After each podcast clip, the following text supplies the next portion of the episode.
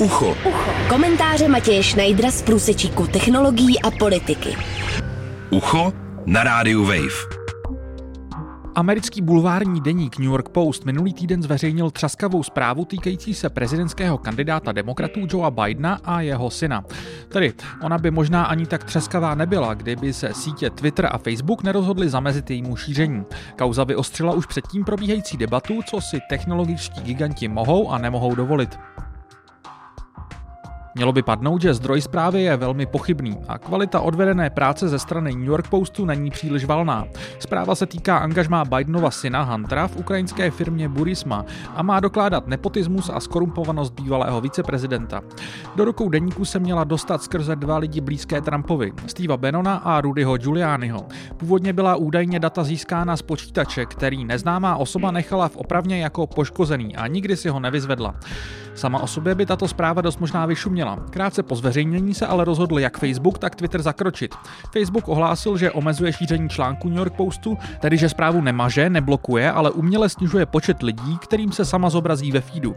Alespoň do té doby, než její faktčekeři zvládnou potvrdit. Twitter přistoupil ještě k radikálnějšímu kroku a prostě svým uživatelům zcela zamezil zprávu sdílet.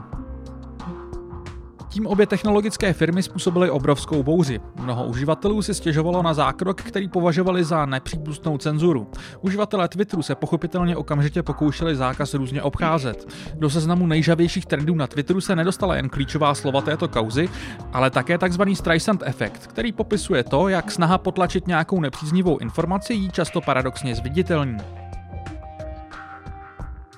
Faktem ale je, že dle současných amerických zákonů je jednání Twitteru a Facebooku naprosto legální. Technologickým firmám poskytuje ochranu sekce 230 zákona Communications Decency Act z roku 1996. Podle toho nenesou platformy žádnou právní zodpovědnost za obsah, který na ně umístí třetí strana, a to ani v případě, že obsah sami moderují a promazávají.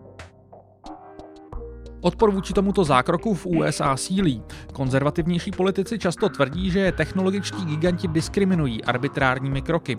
Konzervativci si tak přejí, aby sítě mazali obsah méně.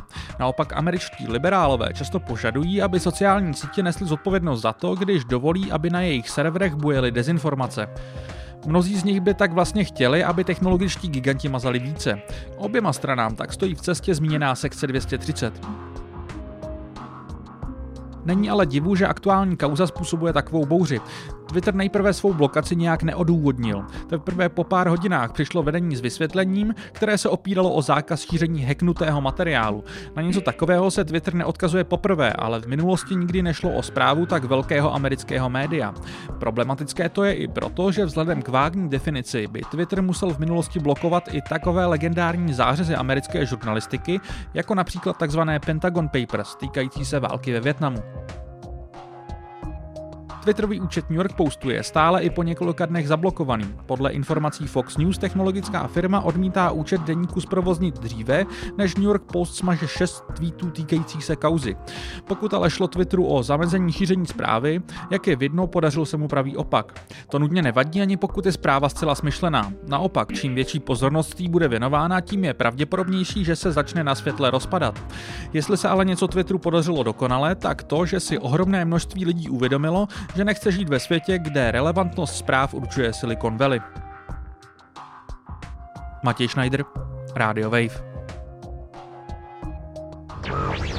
Ucho. Ucho. Komentáře Matěje Schneidera z průsečíku technologií a politiky.